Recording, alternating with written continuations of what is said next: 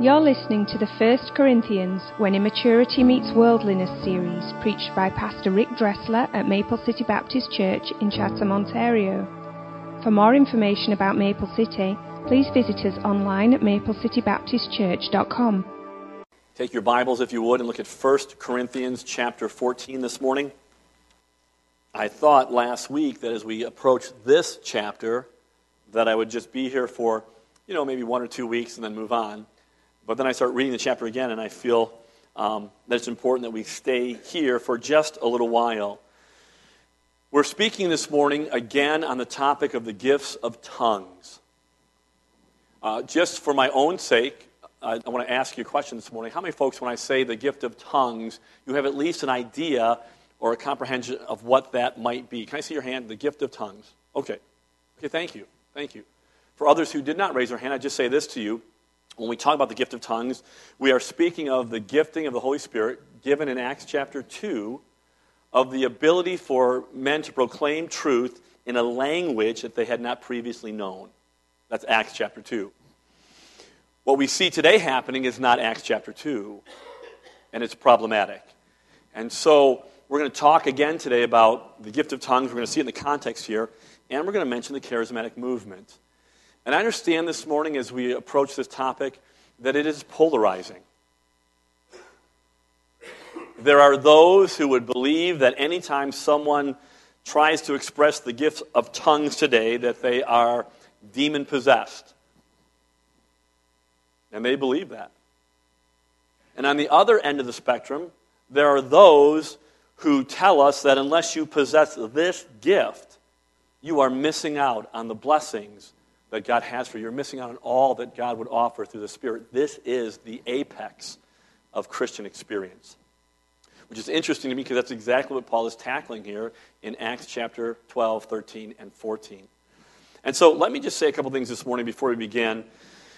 Because there is a sense this morning that I understand the sincere desire of some of our charismatic friends to know the depth of their Savior, Jesus Christ.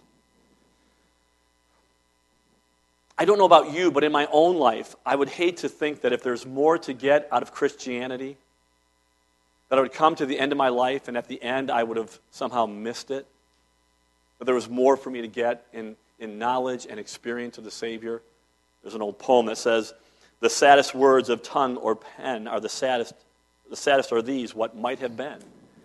And I certainly don't want to live my Christian life and miss out. If, if there's more to get out of Christ and His Spirit, I want it.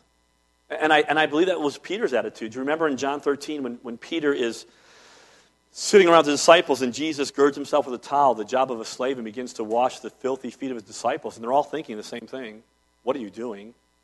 This is the job of a slave. You, you should not be doing this. He comes to Peter, and Peter says, Lord, you are not. I love how Peter always tells the Lord what he's going to do. You are not going to wash my feet.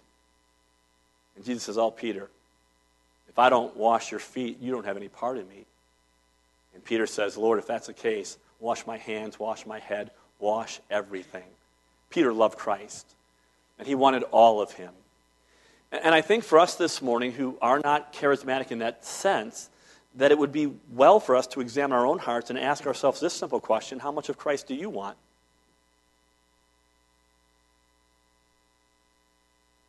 Too many of us are content with Sunday morning Christianity and you're happy just to get enough to get fire insurance from hell, and I'll do my Sunday deal, but I don't want to lose control. I like the song, it says, um, reckless abandon wrapped with common sense. That's how we, we justify ourselves. And for many of, this, of us this morning, there is a sense that I, I don't want to lose control. I'm happy with what's going on now. I don't need any more. But can I tell you something about the idea of control? It's a fallacy. You have none. You, you have none. Our entire life is a risk. All of it. You took a risk this morning getting in your car and driving to church. It was a risk. It was calculated. For some of you, it's probably more serious than others the way you drive, but it was a risk. I took a risk walking across the field this morning. Okay? Life is a risk. And the truth is, we have this idea that I just want to hold on, I want to control it. But there is con- no control. And Jesus reminded us that the, the person who will save his life will lose it. But the one who loses his life for the gospel and my sake will save it. And so maybe it'd be wise for us this morning, instead of just bashing a group of people that we put a label on and sort of just disregard them, how much desire do we have to know the fullness and the beauty of Christ? And so I understand that idea that a sincere desire to know Him better. I also understand that there are those who are in the charismatic movement that are a little different, and they say we're continuationist, and what we say is that we are, we are open but cautious. There are men like Piper, Grudem, and Carson who redefine the gifts. They say they're not the same thing, and they acknowledge that whatever was happening in the New Testament is not happening today in the charismatic movement. Right? Prophecy can be off, you know, by 50%, 30%, 80%. Um, the healing that takes place apparently today is not like it was in the New Testament, immediate, undeniable, permanent, right? And, and so, so they sort of change those meanings to say, hey, we're open, but we're cautious. And if I'm going to be honest this morning, and, and love thinks no evil, I would say I think they're doing that perhaps because they don't want to put God in a box. And that certainly is commendable. I don't want to put God in a box either. Because the God of the universe cannot be stuffed into your personal box. He can't be. And who am I to say how God will work in the lives of his people? He does amazing things, he does different, uh, unusual things at times. But there are some things that God cannot do. God cannot lie.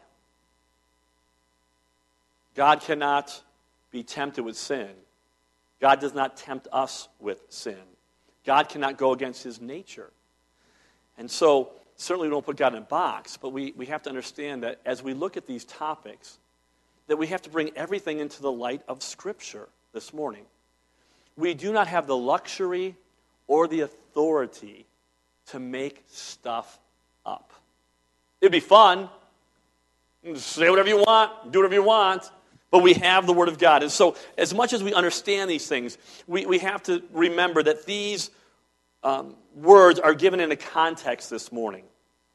And the context is 1 Corinthians 14. And so remember, as we work our way through this, here's the first thing Paul is writing a letter to the church. It's to the church. And not only is it to the church, it has to do with public worship what we do when we come together to worship and what that should look like and how it, how it lines up with the Word of God. So he's talking in the context of public worship. Number two, he's talking, in, especially in chapter 14, the major theme that you will see over and over and over again is edification. That the purpose of coming together as a church this morning is to edify, to build up. And then he tells us that this is accomplished by the proclamation of truth. And he reminds them a church that was bent on this one gift of speaking in tongues, that the greatest gift is prophecy. The greatest gift is the proclamation of God's word and God's truth. And so, what I'd like to do this morning is just work our way through chapter 14. I know we were there last week. We only had two points last week. But I want to talk about the issues that Paul brings up that are relevant for this issue, for the Corinthians, and relevant for us today. And so let's look at our Bibles this morning. 1 Corinthians chapter 14. Let's begin at verse number 1. Follow after charity or love, and desire spiritual gifts, but rather that ye may prophesy. For he that speaketh in an unknown tongue speaketh not unto men, but unto God. Let me just stop you there for a minute. And I don't know what kind of Bible you're looking at this morning, but some of you will have a Bible this morning that reads, um, He that speaks in a tongue and others will have the word unknown there, but if you have the word unknown there, it is, is almost always in italics. Okay, so you can look at your Bible. My Bible has, He that speaketh in an unknown tongue, and the word unknown is italics. Do you know why it's italics?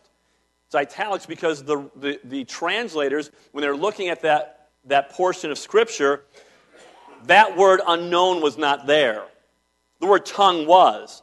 And in 1611, for my Bible, they thought that putting the word unknown there would clarify what was, what was being talked about. That this is a tongue that we don't know. It's not there, though. So if you were to read that, it would say, He that speaketh in a tongue. And just that you know, the word tongue literally means language. That's what it means. there's no way around that. It means language. A matter of fact, the letter from the translators in the King James Bible say this that we have, we have translated in the English tongue. And so I, I, think there's some confusion with some of our friends because they see this idea of unknown tongue and, and they, they act as if somehow, some way, this is not language. But it is. Acts chapter 2, Acts chapter 10, Acts chapter 19, 1 Corinthians 12 through 14. That was extra. Didn't cost you anything, so let's just move on, okay? For no man understandeth him, howbeit in the Spirit he speaketh mysteries. But he that prophesies speaketh unto men to edification, to exhortation, and comfort. We talked about that last week. Verse number four He that speaketh in an unknown tongue edifieth himself, but he that prophesies edifies the church. Paul says, I would that you all spake with tongues. And here's where people say, There it is. I don't know what you're talking about. Paul says, I would that you'd all speak with tongues. Well, a couple things about that statement. Uh, first off, we understand that, that Paul is not saying that he wants everybody in the church to speak in tongues because there's different giftings. In, we, just chapter 12 says that. And he uses that same phrase back in chapter 7 when he says, I wish that you were all like I was, single. But he knew that they weren't. He's making a comparison here. Look what he says I wish that you could all speak in tongues, but rather that you prophesy. For greater is he that prophesies than he that speaketh with tongues, except he interpret. Which is really important to see that. Paul just said, I would rather you speak the proclamation of truth so people understand. But if you have this real gift that's a language, make sure you interpret it. Why? So it becomes like prophecy. So now it encourages, now it exhorts, now it edifies. Now, brethren, if I come unto you speaking with tongues, what shall I profit you, except I speak to you either by revelation, or by knowledge, or by prophesying, or by doctrine? And so Paul begins here and he says, here's the first issue. The first issue is the issue of edification. Edification, building up he tells us that the gift of tongues, the way it was being done in Corinth, was for the speaker, not for the church. But he says, when you proclaim the truth of the Word of God, that proclamation is for everyone. I want you to understand something this morning.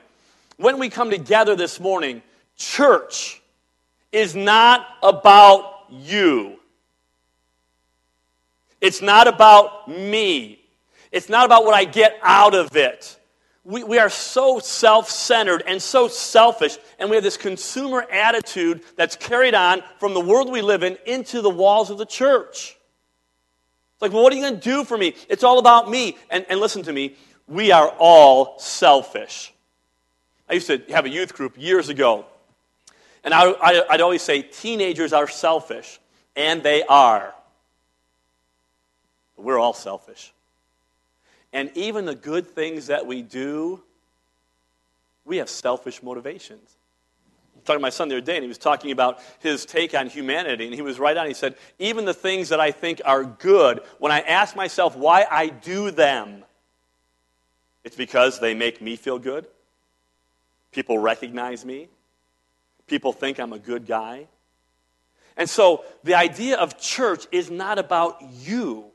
It's never about you. It's not about me. It's about coming together for edification. That's what we do when we come here. That's why you showing up here is important. That's why membership's important. That's why ministry is important because it's not about what you get out of it. It's what we give when we come together as brothers and sisters in Christ to be built up.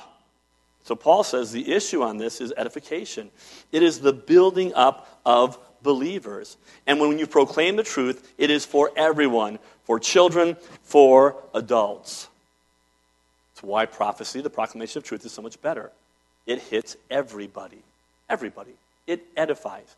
Now, I want to tell you something that you may not be aware of, but this is the reason that when we come together on Sunday morning, it's not just an evangelistic kind of service. We just try to deal with all the people who are lost in our church services. That's not why the church comes together. The church comes together as believers in Christ. We meet, we come together, we fellowship, we, we come to edify one another. It is not an evangelistic service. Now, granted, there are times that we, we, we understand that, but the truth is that when we come together, it is to open the Word of God for believers. You say, then why is it that all you talk about around here is the gospel? If that's true, then why is it the gospel? Sunday morning, Sunday night, Wednesday night, that's all we hear is the gospel. And I'm glad you asked. Here's why. Because the gospel is not only the message of our salvation, but it is the means of our sanctification. And the more I come into a profound understanding of the gospel of Jesus Christ, it changes my life as a believer. Church of God, never weary of hearing the gospel you can't. It's what transforms us. It's what, when we leave this place, helps us when, when someone hurts us, whether real or perceived. How do I forgive them? I just forget about it. That doesn't work. Do you forget? No, you don't forget. What you do is you go to the cross of Jesus Christ and you realize that while I was a sinner, Christ died for me. And if he forgave me, the one who sins against him, constantly, on an hourly basis. Certainly, because of that forgiveness, I can forgive you. That's the gospel. That's the gospel. How is it that I can love unlovely people who irritate me, who get under my skin, who are in this body of believers? You know who you are. How does that happen?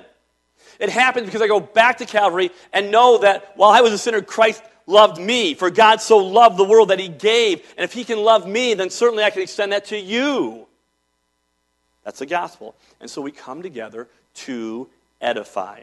And now he gives us an illustration of that. Look at verse number seven.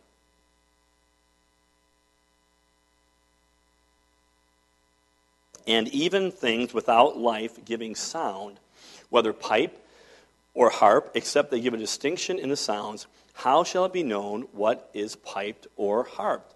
And this was interesting because Corinth was known for one of the great ancient music halls. They seated about 20,000 people there, and so they were familiar with instruments. And what he says is listen, there are instruments, but they all have a purpose. They're, they have notes, they have melodies, they have, they, they have timing, they have rhythm, they have volume. And, and if you don't have that, what you have is a mess. Rebecca, do you mind? It's too late now, I have it. All right? Oh, that even sounds good. That was kind of good. I'm sorry. How do you make this thing sound bad? That even sounds good. That blew my illustration because I, I think I should start playing the guitar. But those of you who know how to play guitar, you knew that was just sound and noise and nonsense. Didn't make any sense. And so he says, Listen, you know about music, you know about instruments. Just blowing that thing as hard as you can or strumming like crazy, that's not a symphony cacophony, it's a noise. And then he goes on, verse number eight. For if the trumpet give an uncertain sound, who shall prepare himself to the battle? Military terms, you know, you blow, are, is this charge? Is this retreat? Is this taps? Is this reveille? Are we done for the day? The guy just starts blowing on a trumpet and you don't know what he's doing. It's chaos, it's confusion. And then he goes on. He, he now tells us about our voices.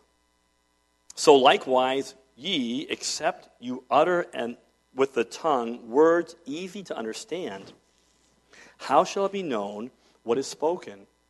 For he shall speak unto the air, he says. Unto the air. There are, it may be, so many kinds of voices in the world, and none of them is without signification. Therefore, if I know not the meaning of the voice, I shall be unto him that speaketh a barbarian, and he that speaketh shall be a barbarian unto me.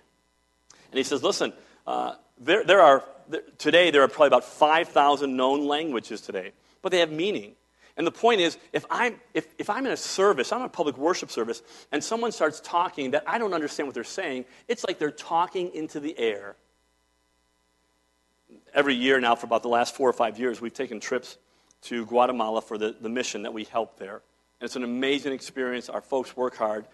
And one of the things that happens while we're there is after hard work, about the fourth day or so, Rudy and Suli want to, to show gratitude for what you've done. So they take the group to the marketplace. And every time you're there, if you've been in Central America, maybe it's the same way in the Caribbean, I don't know. But if you're in Central America, when you go into a marketplace and you look like a tourist, you look like a dollar sign. Period. When, when you're coming, you are a dollar sign. When we were in Mexico um, last year, uh, one, of the, one of the phrases we heard all the time was, almost free, almost free. Come here, almost free. It was like, almost free, that's a good deal. It wasn't almost free, it was just almost free. And so you get to the marketplace, and what they say is, um, I got a good deal for you. Like you're special, right? Oh, I'm, for me, yes, I got a good deal for you. And it goes on, and everybody tries to grab you, and I got a good deal for you. And so we were there, and I was with my boys and my niece, and, and they said, Hey, Dad, next time they, because after two or three hours of I got a good deal for you, it, it's really, it wears on you. They said, Next time, let's speak German. And, and, and and, and I don't know German. I was in the military long enough to know enough words to get me in trouble and a couple swear words that were directed toward me. All right? But I, I don't know. And so the guy came up and said, I got a good deal for you. I said, Sprechen Sie Deutsch? So I got a good deal for you. I said, Entschuldigen Sie, wo der Bahnhof? I was in links, then with German, it's like, blah, blah, blah, which is, I think, part of the reason people, blah. And after and we were done, why? It was foolishness it meant nothing. And so Paul says when we're talking about this gift, the issue is edification. If I don't understand what's being said, what's the purpose? There is none. There's none. And so he says there's the issue of edification. Verse number 12. Even so, ye, for as much as ye are zealous of spiritual gifts, seek that you may excel to the edifying of the church. Wherefore, let him that speaketh in an unknown tongue pray that he may interpret. And this is the next issue. It's the issue of excellence. And I, and I think it's amazing what, what Paul does here.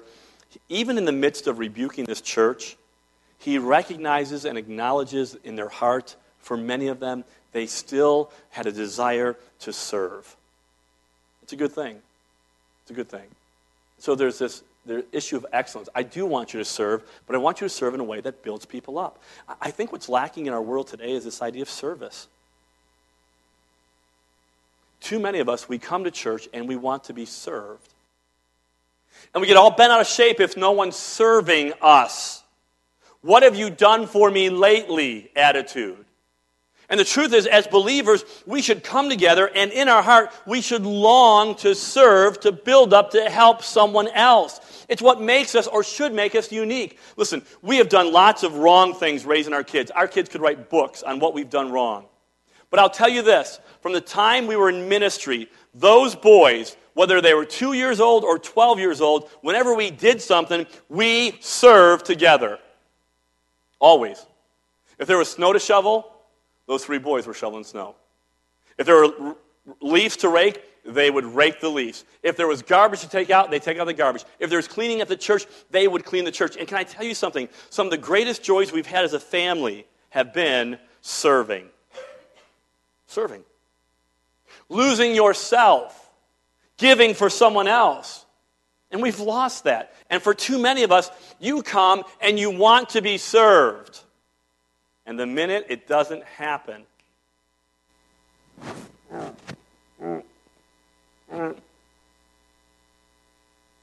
Jesus said, I, I came not to be ministered unto, but to minister and give my life a ransom for many. We should walk in the steps of our Savior. So he says, the issue of excellence. Even in the midst of this church, there were people who had a desire to serve. We should serve. We should edify. We should build up one another. Verses 14 through 17. Verse 14, he says, For if I pray in an unknown tongue, my spirit prayeth, but my understanding is unfruitful. What is it then?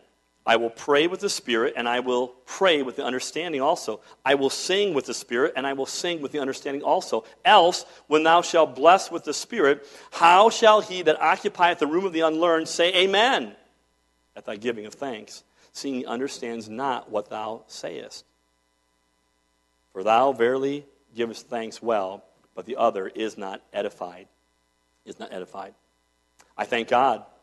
I speak with tongues more than you all. Yet in the church, I had rather speak five words with my understanding, that by my voice I might teach others also, than 10,000 words in an unknown tongue. And so now Paul tackles the issue of engagement. He says, You want to come and talk about your praying. I'm praying, and I'm just praying in this foreign language. And he says, Why? Why? We should, have engaged, we should be engaged in our minds. Not just losing ourselves emotionally, but there should be something happening in our heads. Listen, I'm not against emotions. Emotions are important. We are emotional beings, but too many of us, we live our life because of our emotions. This is how I feel, so I do it. Bad idea. And here were people in the church, I'm going to pray in this language that nobody understands. I don't even understand it. And Paul says, no, engage your mind. God does not ask us to check our brains in at the door in the church of Jesus Christ. He says, love the Lord with your heart, soul, mind, and strength. It's all involved there. And, and if someone comes in and they're, if we're in an English congregation, and someone comes the front and they start praying in Chinese and they don't understand it, what's the reason? God doesn't understand English? There is none. And Paul says, You're speaking into the air. It's foolishness. I'm not just praying in the Spirit, I know what's happening. He says, No, engage your mind. Be engaged. Think. Look at scriptures. And then he says, engage the message. Engage the message. If you don't understand what's being said, how can you say amen? Or amen for you Presbyterians? If I stood up and said, Entschuldigen Sie bitte, what is the Bahnhof? You can say amen to that? You could, if you didn't know where the train station was. But if you didn't care about the train station, it wouldn't matter. And Paul says, I would rather speak five words that you understand. Five. Compared to 10,000. Engage in the message. When we come to worship, we worship in spirit and truth, and we need to engage our minds. We need to be engaged in the message. I don't know why you come. I don't. But I hope when you come, you're engaged in the message. I hope you're not just coming for a social. Ah, I do church. It's a social gathering. Or you come to be entertained. You've got a chuckle this morning, and so it's all good. Or you come to see that crazy guy's going to finally die of a heart attack going back and forth on the platform. I don't know why you come. But when you come, you ought to engage your mind, and you ought to be engaged in the message. Speak, O Lord. Speak. Okay, he's speaking. Are you engaged in the message? What are you going to do about it? Enough of the, hey, that was really a good message. What does that even mean? If you're engaged in the message, forget about really good message, Pastor. Go home and do whatever God spoke to you about doing. Don't make yourself feel better because you made me feel better. I don't need it. Why don't you engage in the message and you say, God, you spoke to my heart about this issue and that issue. You've exposed me, and I'm going to leave this place and I'm going to do what you said to do. Too many of us walk out of this place we were never engaged. We sit week in and week out and never take the word. Take one thing home and do it. And so he says, be engaged. And then finally this morning, look at verse number 20.